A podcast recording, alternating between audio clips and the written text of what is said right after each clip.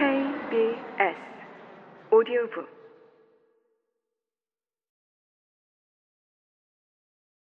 여자는 남자 옆에 앉아 그를 꼭 껴안으며 이마에, 얼굴에 입을 맞추었다.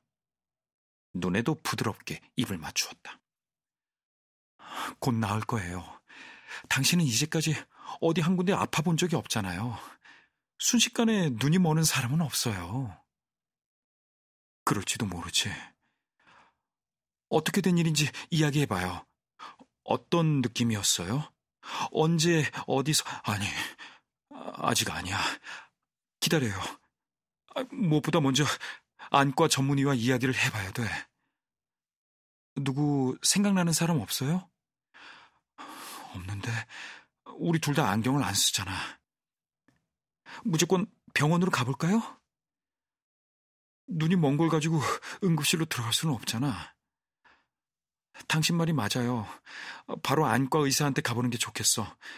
전화번호부에서 이 근처의 안과를 찾아볼게요. 여자는 일어섰으나 입으로는 여전히 남자에게 질문을 던지고 있었다. 무슨 차이가 느껴져요? 아니, 남자가 대답했다. 주의를 집중해봐요. 이제 전등 스위치를 내릴 테니까 자, 어디 한번 말해봐요. 자, 아무런 차이도 없어. 아무런 차이가 없다니 무슨 뜻이에요? 아무런 차이가 없다니까. 똑같이 하얗게만 보여. 마치 밤이 없는 것 같아.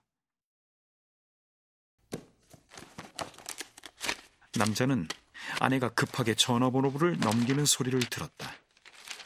여자는 울음을 참으려고 훌쩍거리다가 길게 한숨을 쉬었다. 여자가 마침내 말했다. 여기면 되겠네요. 지금 봐줄 수 있어야 하는데.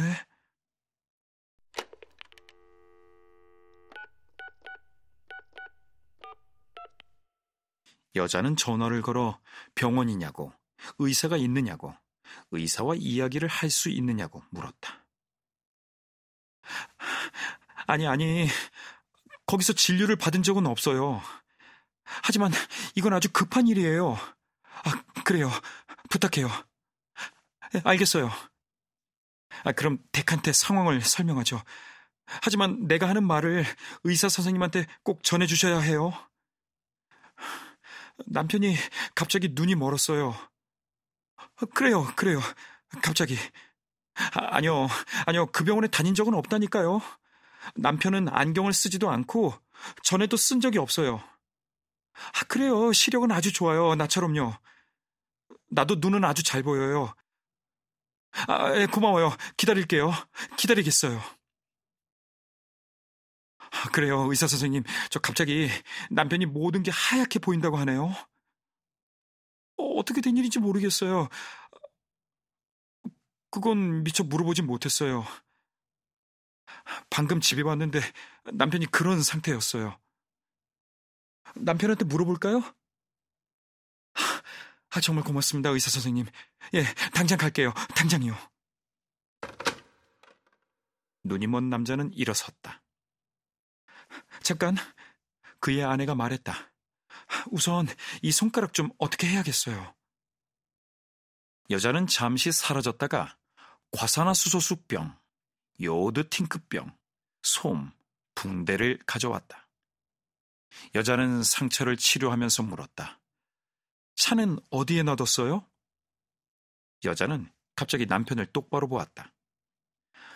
하지만 이런 꼴로 운전을 하지는 못했을 테고. 아, 그럼 집에 와서 이런 일이 생긴 거예요?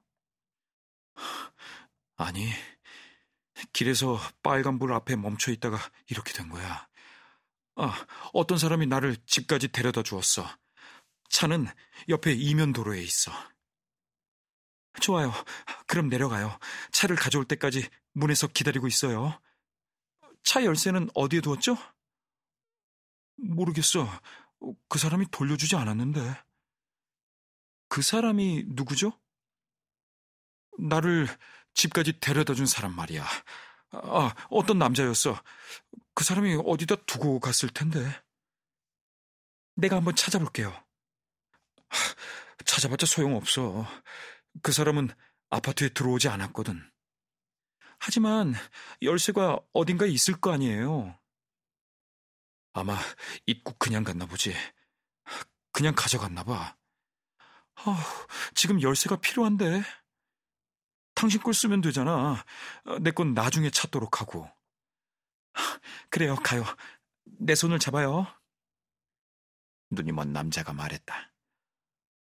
계속 이런 식으로 살아야 한다면 차라리 죽는 게 나을 거야. 제발 말도 안 되는 소리 좀 그만해요. 그렇잖아도 심란해 죽겠는데.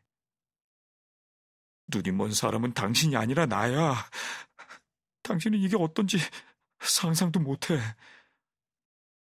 의사가 치료해 줄 거예요. 두고 봐요. 그래, 두고 보자고.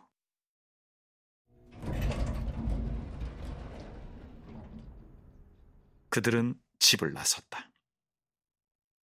로비에서 아내는 불을 켜고 그의 귀에 대고 속삭였다. 여기에서 기다려요. 혹시 동네 사람이 나타나면 자연스럽게 이야기를 해요. 나를 기다리고 있다고 말해요. 겉으로 봐서는 아무도 당신이 앞을 못 본다고 생각하지 않을 거예요. 뭐 우리한테 생긴 일을 동네방네 떠들고 다닐 필요는 없는 거 아니겠어요? 알았어. 빨리만 와.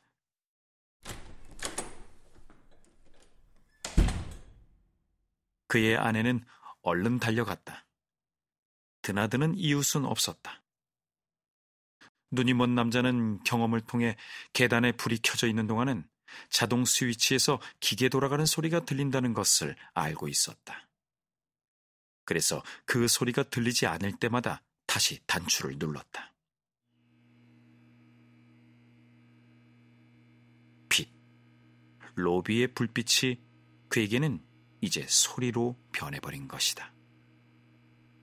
남자는 왜 아내가 갔다 오는데 시간이 그렇게 오래 걸리는지 이해할 수 없었다. 이면 도로는 바로 근처로 팔십 내지 백 미터 정도밖에 떨어져 있지 않았다. 너무 늦게 가면 의사가 퇴근해버릴 텐데. 남자는 생각했다. 남자는 자기도 모르게 기계적으로 왼쪽 손목을 들어올리고 눈을 아래로 떨구었다. 손목시계를 보려는 것이었다. 그러다 남자는 갑자기 통증이라도 느낀 것처럼 입을 꽉 다물었다. 주위에 이웃이 없다는 것이 무척이나 고마웠다. 그 순간 그 자리에서 누가 그에게 말을 걸었다면 울음을 터뜨리고 말았을 것이기 때문이다.